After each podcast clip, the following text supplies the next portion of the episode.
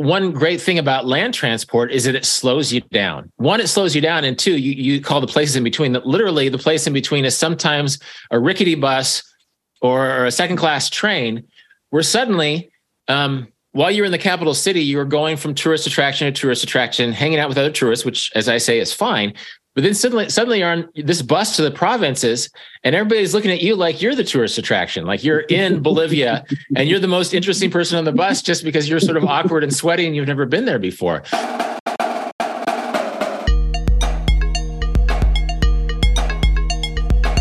Welcome to Deviate with Rolf Potts. Today's episode is another remix of my online book club discussion of The Vagabond's Way, which has been taking place each month since the beginning of this year. This chat took place a few months ago and covers the April section of my book, which explores how to get past the tourist veneer of places and get to know them better. As this episode drops, I'll be on the road in Kenya, and I plan to report back about that experience in future episodes. Today's book club chat, which as always is hosted by the English writer Luke Richardson, covers topics like how to get the most out of tourist zones and how to take photos in such a way that it enhances your experience rather than distracting from it. We talk about how eating food in a place can teach you more about that place than any list of facts or guidebook abstractions. We start by talking about the idiosyncrasies of crossing land borders as a traveler in the context of a Kurdish smuggler in Syria who told me years ago, quote, "Land borders exist only in the minds of bureaucrats." Let's listen in. Life on the road, and I'm I'm interested as if this happened to you uh, elsewhere, Rolf, but you get such wisdom from very unlikely people when you're traveling, don't you? You know, you said there that wisdom of the, the Kurdish smuggler who who who said that land borders only exist in the mind of bureaucrats. And that's not something that a university education teaches you, but that's just something about life on the road, isn't it? These little sort of gems of wisdom that you get from those people that you meet along the way. Yeah, that's a story that's from Syria. And I, I learned so many great lessons from Syria just because it's less frequented by travelers. Um, and actually, it was, it was plunged into war so much in the last decade that it might not even be safe to go there. But I just realized that, like, when I was in Damascus, I was walking down the street. I heard this beautiful gospel, like American-style gospel music. And it's like, is that a church? So I walked into the church, and it was full of Sudanese, South Sudanese refugees. And so I hung out with the South. In Syria, I was hanging out with South Sudanese refugees who in many ways were more well-traveled than me and spoke more languages than me. And it was a really fun surprise. What also happened is when I met these, what these smugglers up north, they're basically... like the subtext, what they're saying is like, yeah, the nation state has only existed since the nineteenth century. For most of human history, a border is either a river or an ocean, or it's just the open land. You know, it's it's how um, nomads work. And, I, and I, in fact, I think in places like Africa, when they divided it across borders, nomadic tribes had trouble uh, when there was suddenly a national border between Namibia and South Africa. And it's like, yeah, we've always run our herds across this desert. I don't know why we suddenly have to take out a passport at this border, right? And so I think what was, and this was at a time when uh, it was before the the most recent Iraq war, before the two thousand three invasion. And so we were sort of in a Kurdish part of Syria, which is close to the Kurdish part of, part of Iraq. And they're basically saying, yeah, we feel more Kurdish than we do Syrian or Iraqi. And so if you want to go to Erbil, let's go to Erbil. I'm like, whoa, whoa, whoa, you might think that, but I have to procure my passport. And Saddam Hussein is still very much in, in, in power there. But what it did, like most good travel experiences, it made me think. It made me think, oh, wait a second.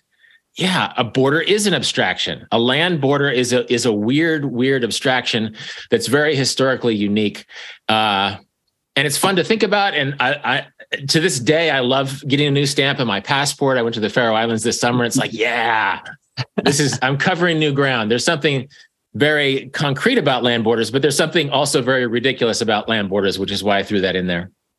Yeah, absolutely. Yeah, that's exactly right. The whole idea of this is this tree is Bangladesh and that tree is India. You know, it, it sort of makes no sense, but in the same way, in our in our twenty-first century world, is is just part of the furniture, isn't it?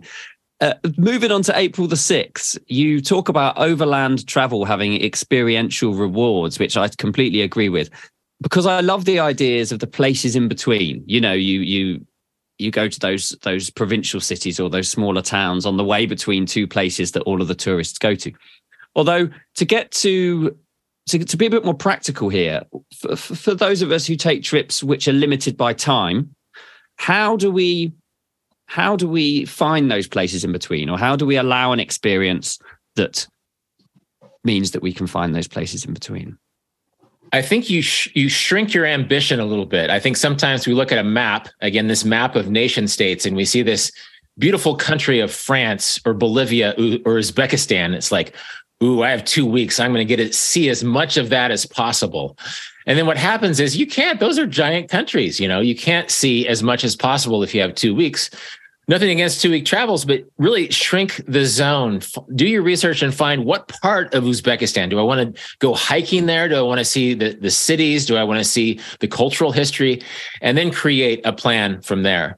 Um, because one great thing about land transport is that it slows you down. One, it slows you down. And two, you, you call the places in between. That literally, the place in between is sometimes a rickety bus or a second-class train where suddenly... Um, While you're in the capital city, you're going from tourist attraction to tourist attraction, hanging out with other tourists, which, as I say, is fine. But then suddenly, suddenly you're on this bus to the provinces, and everybody's looking at you like you're the tourist attraction, like you're in Bolivia, and you're the most interesting person on the bus just because you're sort of awkward and sweaty and you've never been there before. That's a great gift of travel. It's, as a guy who's six foot three, doesn't fit on small buses very well, it's sometimes a challenge. But it's it's really a part of that in-between part of travel. And, and actually, this is something that can happen even, like, say you go to Buenos Aires uh, for a week. Well, take those local buses, you know, instead of getting a taxi every time, figure out the bus route, because suddenly you're going to be in the texture of that city in a way that local people are. So I'm a big fan of uh, of slowing down, which allows you to take that slower transport, that land transport. I mean, we live in an age where you can take a flight. You can take short flights. It's really easy to do from city to city inside of a country to speed things up. Whereas sometimes you go to more places, but you experience less because you're not really committed to that chicken bus full of really interesting people who, who want nothing better than to talk to you. Uh, so yeah, that's why I included that chapter in there. Yeah, something I say in this book as well as Vagabonding is know your options, but not your destiny. Those those blog posts that break six days of travel down by the hour are fun to read, but then just throw them away. You have that information like studying for a test. You go in and the most important parts, the most exciting parts of that will stay with you, but then you can leave room to breathe inside of your itinerary uh, because, as I've said before, places have their own wisdom. Places will create a conversation within you that won't start until you arrive. And so if, if you're following the advice of blogger number X of, uh, and then you show up and realize that maybe you're not exactly like blogger number X, then it's good to leave wiggle room and to slow down. On April the eighth, Rolf, you talk about tourist crowds, and you've mentioned this already, actually. It's que- queuing for the Louvre, I think you said about twenty minutes ago. Now, I saw an advert the other day, unrelated to the book, and it was about this new smartphone that you can buy, that you take a photo of you in front of a monument, and it will digitally remove all of the crowds from around you, so it appears as though you're the only person there. Now, now... that made me a little bit sad, actually. It made me a little bit sad because is there something so sort of egotistical in our modern world that tourists want to be alone at the Taj Mahal or or the only one next to the Great Pyramid or Machu Picchu or wherever? I feel that's I feel they're sort of missing the point, but I wonder if you've got any ideas about that. Yeah, no, I, I understand that in- instinct because even before smartphones, I remember waiting at Key West or in Seoul, Panmunjom, and just sort of waiting for enough time so that there are fewer tourists, so it made it look like I was having more of a unique experience. This this isn't unique to the digital age, but it's really exacerbated things in the digital age. And this feels like inevitable. Of course, they're going to ha- invent a filter that filtered out the other tourists. Of course, they're going to do that. And with A I, it's probably just going to be, just take your picture and the A I will auto-generate your picture into all the, the seven wonders of the world or anything else. It, pretty soon, travel is not going to be necessary at all, which is which is part of why I included that chapter, because um, I think if we don't recognize that sort of annoying forty-five minutes in line for a tourist attraction as part of the travel experience, then suddenly our mind goes away and we're not really absorbing the, the excitement of what's happening at the place where we are. And this this is any, you know, World Heritage Site is going to have a ticket office and a line and some annoying things that happen before you get in and experience the wonder of those places. But I think those those lines and offices are not unconnected to the wonder of those places, that it's all part of the displacement of travel. And I think because we grew up reading magazines or looking at at social media accounts that don't have other tourists in them, that doesn't mean we get it. The people who took those pictures didn't didn't have that experience. You know, they had other tourists there too. So I think in celebrating travel, it's good to celebrate every aspect of travel. And that sometimes means these banal moments that involve other tourists. And sometimes it involves these life-changing epiphanies when you're, when you are all alone at the beach in the sunrise after having stayed up all night with someone you didn't know existed the day before. And so they, they all count, and they're all good in their own way.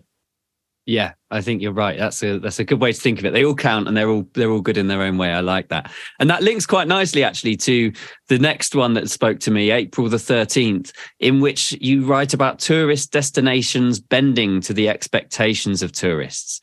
Now, I remember this has happened in one of my travel careers where I turned up in this beautiful beach bar. I think it was somewhere in the Caribbean. And I, I bought a beer and sat there. I was listening to the to the waves crash against the beach.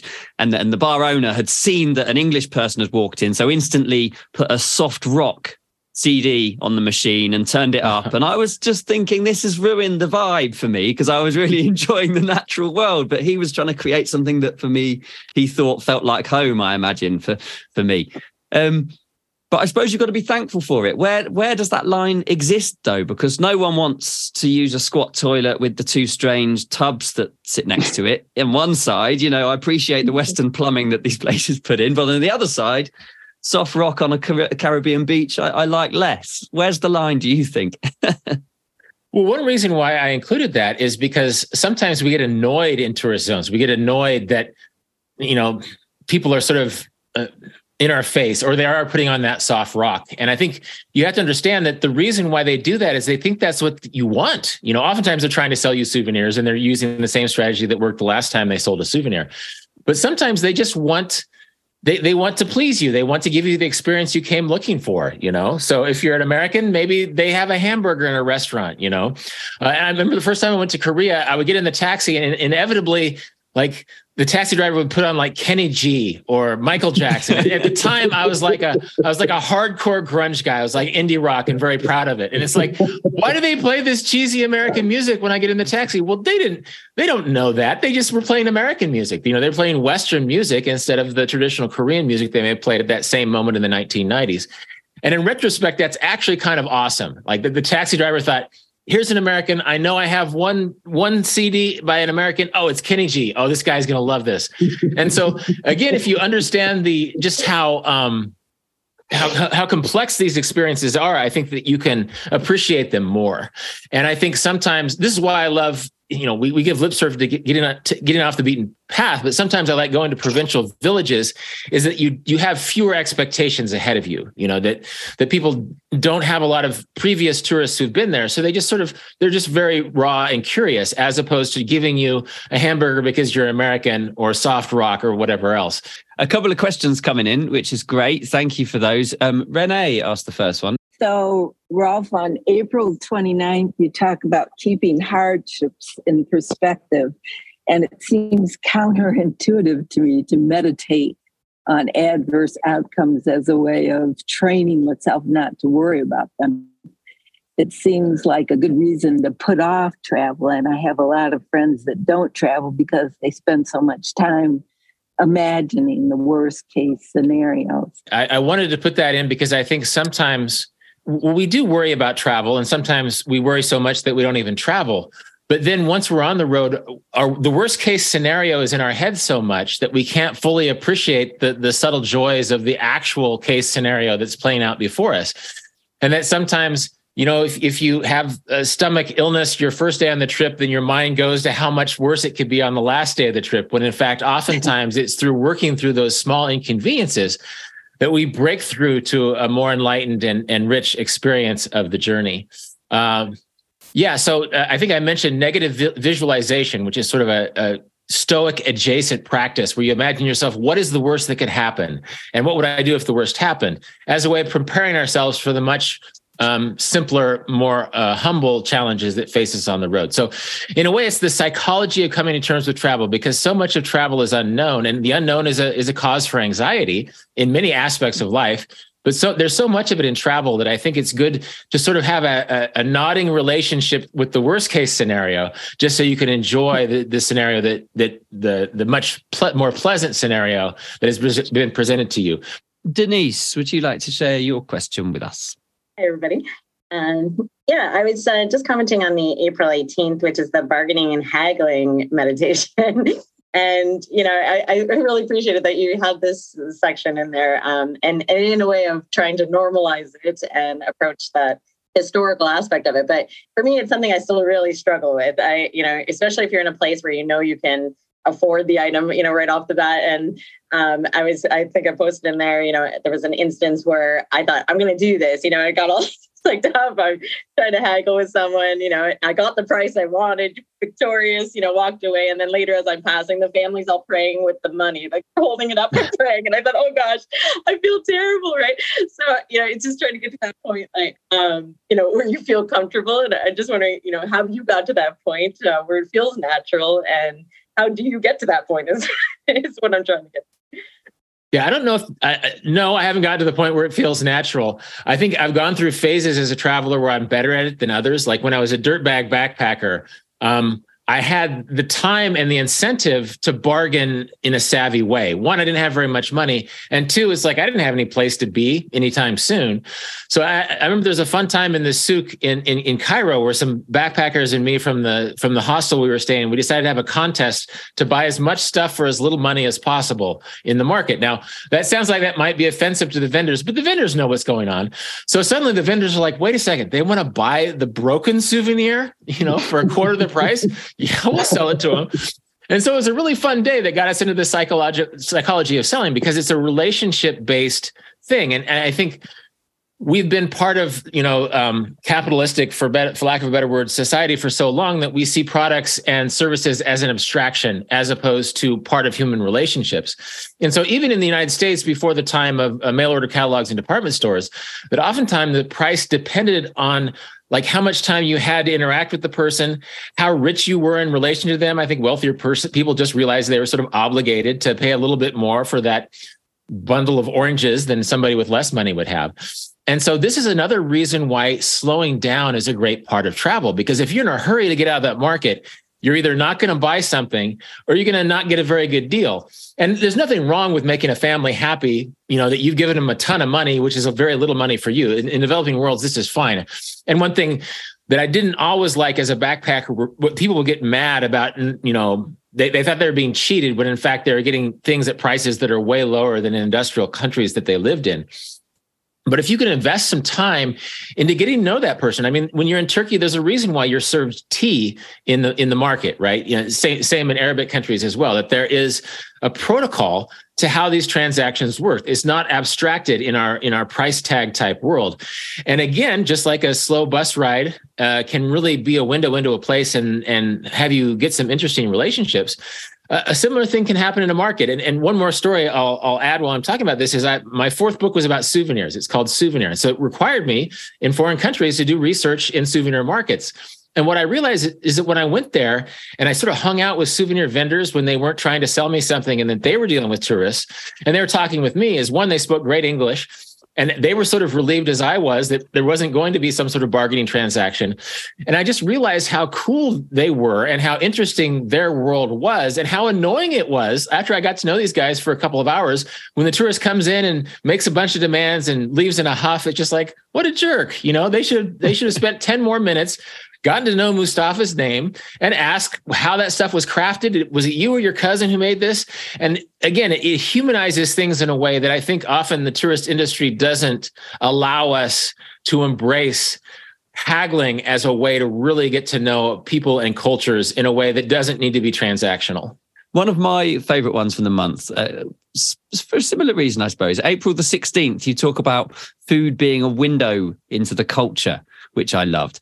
And I enjoyed this because you write specifically about the Spanish notion of tapas. Now, I love tapas in Spain, but I refuse to have tapas in England because they just ruin it, right?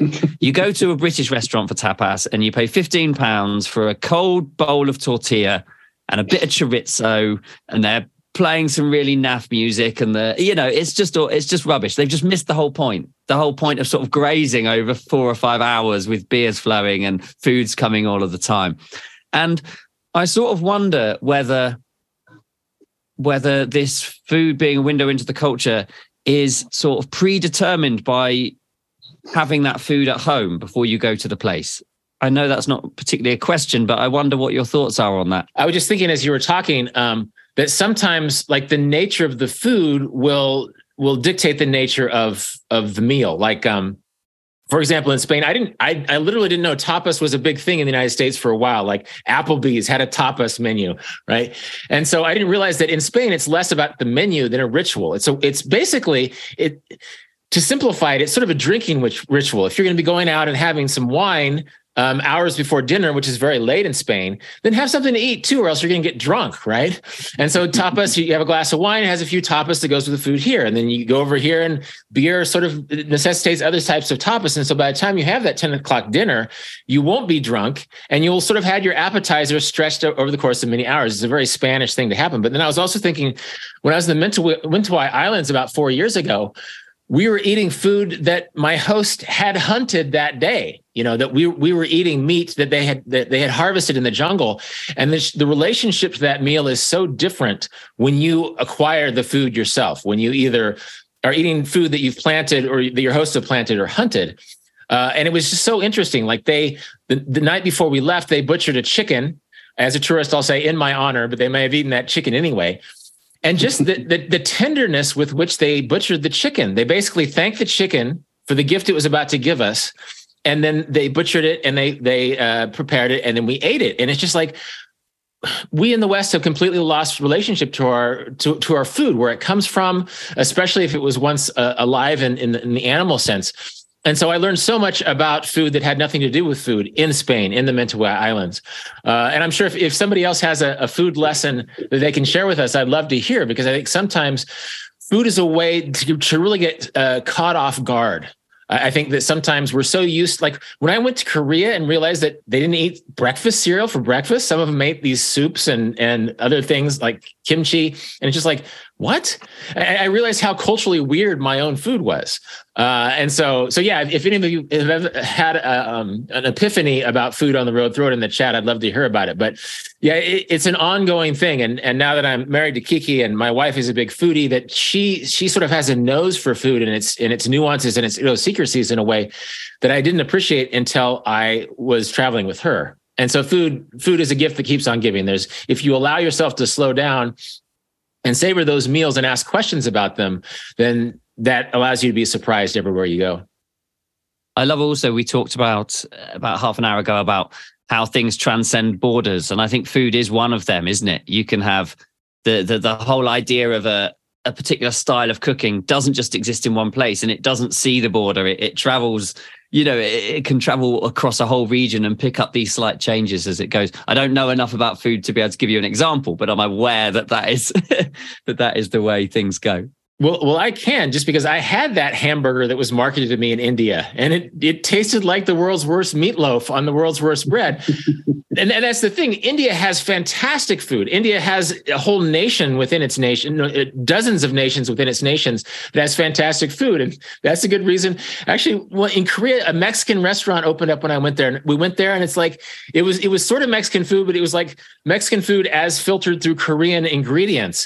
And it was fun to see, but it wasn't necessarily Uh, good, good Mexican food, uh, and so yeah, totally, totally. There's a there's a thousand ways that food can surprise you. Betsy, you wrote a comment as well. Sorry, I didn't see it before before Denise wrote in. Are you yeah, in a position just, to speak with us?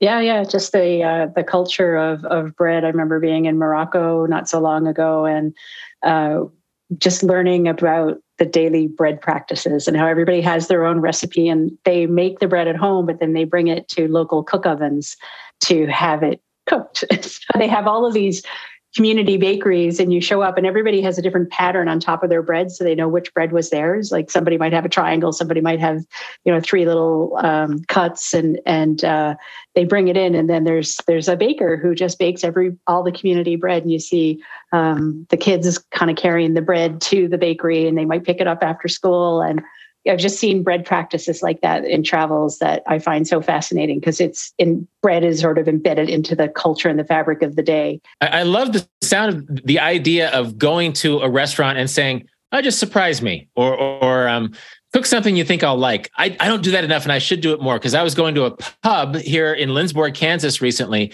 And it's like, why is this sandwich, which I love, called the Brent Nelson? And they said, well, to be honest, it used to just called the Surprise Me. And a guy named Brent Nelson loved what surprised him so much on this February day twelve years ago that we just called it the Brent Nelson sandwich, because he, he stopped wanting to be surprised because the, what we surprised him with on this day. So that's something that literally happens in Kansas where I live. But it can happen almost anywhere in the world. And basically, one nice thing about that, and this is a strategy I don't use enough, is that you're telling the restaurant, we trust you. Um, you know your food better than I do. So why why have a menu? Just just bring us something awesome. And I bet ninety percent of the time it's something that'll blow your mind. Right. So on April the nineteenth, to move on away from food for a moment, I'm sure we'll circle back to food because it's such an important part of travel, isn't it? You talk about travel scams. Now, this is something I, I consider it a bit of a badge of honor on the road, to be honest. And I think if you see it that way, it switches your mindset about it. So it was good. Um, now, I was talking to someone about this um, the, a little while ago, in fact, because I got scammed in Istanbul, not this time, a previous time I've gone, with a with a guy who, one of the, one of the people who shines shoes on the street, he dropped his shoe shine brush whilst he was walking in front of me. And I did the nice thing of picking it up for him and handing it back and saying, thanks. There you go. And he said, oh, to thank you, I'll, I'll shine your shoes. Now, I was wearing a pair of Converse, which were stuck together by probably just the sweat and mud that was on them. So I was worried they'd fall apart. After cleaning them, he said, that's going to cost this amount, you know, and it was about twenty English pounds. And I was like, what? no, no, it won't. You're having me. And anyway, I, I I negotiated with him and and we got the price to something that cost about the, the cost of the trainers rather than four times the cost of the trainers, and then walked off only for the for another, it's happened again, like just around the corner, another person dropped the brush. And I thought, hold on a minute, this is a thing that they're all doing. Mm-hmm. I wonder if what, what, what, what scam stories you've got, Rolf, that, that, that made you realize that it is an inevitable inevitable part of travel. Well, one that happened to me well into my travel writing career, and in fact, well after Vagabonding was embraced by people and I was sort of seen as this travel expert. Uh, I was in Santiago de Chile. I'd just gotten off the airplane from Brazil, and I was I was a little jet lagged, and I walked in, and in that particular airport, there were people during that era who came in and they they pretended to be tourist information officers. And they would come up and welcome you to the country, and they just sort of figure out ways to scam you. And so I was sort of groggy, and it was like an early morning flight. I hadn't slept very well on the airplane. And after about five minutes of conversation, they realized that my understanding of the exchange rate was one decimal point off. So, so they they sold me what I thought was a nice, you know, seven dollar ride to the center of town, which in fact was a seventy dollar ride to the center of town. This is when I was writing columns and was seen as a travel expert worldwide, that I, I stumbled off into the most obvious place. And so I think what these people, like that, those guys aren't going to hang out in some remote valley of Chile because there's no tourist economy there. And so anytime you're in a tourist zone, you should be a little bit uh, skeptical of the shoe shine, or, uh, you know, offers of hospitality, or even like uh, fist fights or, or distractions, because I think oftentimes there's different strategies that pickpockets will employ to get people's attention distracted. Oftentimes it's, you know, whatever, the Eiffel Tower itself that gets people distracted. And so you can resent that stuff, but this is an economy full of people who, for the most part, are probably trying to make a living, you know, and they're just sort of playing the economy of, of ignorance, you know, of, of tourists not really knowing as much about how things work. And I know that back in the prime of guidebooks, like Lonely Planet always had a little subchapter called Dangers and Annoyances that let you know of the scams. You're talking about Istanbul. I got drugged and robbed there uh, a long time ago, twenty-four years ago. Uh, it made a great story, but it wasn't a fun experience. Well, if I had read like page eighty of The Lonely Planet, it's a very common scam for them to roofie male travelers who are overconfident in these tourist areas. And so, um, so yeah, I think that this is just something that happens. And w- the first time I was scammed was actually in Bangkok, and it was just sort of, it was sort of like a sleight of hand trick. A guy was wanted to tell my fortune, and I thought, well, I'm a travel writer, so maybe this will make a good story. And he basically tricked me out of some money in a way that I would just, I was just completely humiliated by. But I'd given, I, I'm the person who humiliated myself. Like I thought you were supposed to to bat a thousand, to use a baseball analogy, American baseball analogy, that anything less than perfection as a young traveler meant that I was an inexperienced traveler. Well, I was, and I got scammed in a tourist zone, and that's okay. And, you know, I'm sure the guy needed the money in his own way. And so, yeah, it's just something that happens to us early as travelers, and it actually continues to happen if you continue to press that comfort zone. And as I think maybe Nomadic Matt said this, just consider it sort of a tax, a traveler's tax. It's usually not very much money, and it's just it's just an extra tax that is added on to your other expenses, and you have a story to tell. And you don't have to be really resentful. You can just say, yeah, no, that shoe shine boy, he was pretty smart. I remember one yeah. like him a couple blocks up. Julie wanted to ask a question, which is more about sort of writing processes and and and the what went into the book. Yeah, I'm really curious to hear a little more, if you don't mind sharing. You could cover the entire world in this chapter, Getting Started on the Road. And I'm curious to know how the meditations you did include hang together in your view, and sort of, are there through themes that you were contemplating with this collection of meditations in April? And, and are there topics that you didn't include that maybe you considered and thought, nah, I'm not going to put that in this book? Well, as for the, the themes I didn't include, there were some things that I brought up that my editors decided asked me not to not to touch. You know, um, for example, there was this great uh, passage uh, by a writer uh, named Camille Dungy, and she's African American. She was traveling in West Africa, and she said one thing she enjoyed was the opportunity to blend in, which she can't do when she's in Colorado, where she lives. And so I sort of use that use uh, her example to talk about how the first time I went to Korea, it was the first time I didn't blend in. And suddenly I was on the street and I realized what a privilege it is to blend in.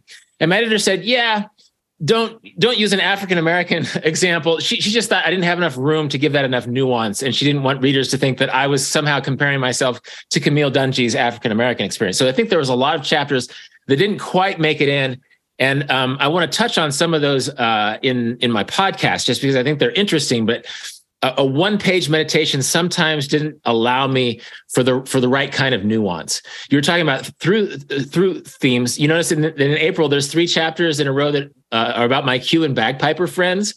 How at first I went to Cuba to learn how to dance, and I sort of liked bagpiping better. And then people, you know, we might think that's a Scotland thing, is it? No, actually, the, the Spanish bagpipes have been in Cuba since the nineteenth century, and my friends were super cool, and I was seeing a super cool part of there.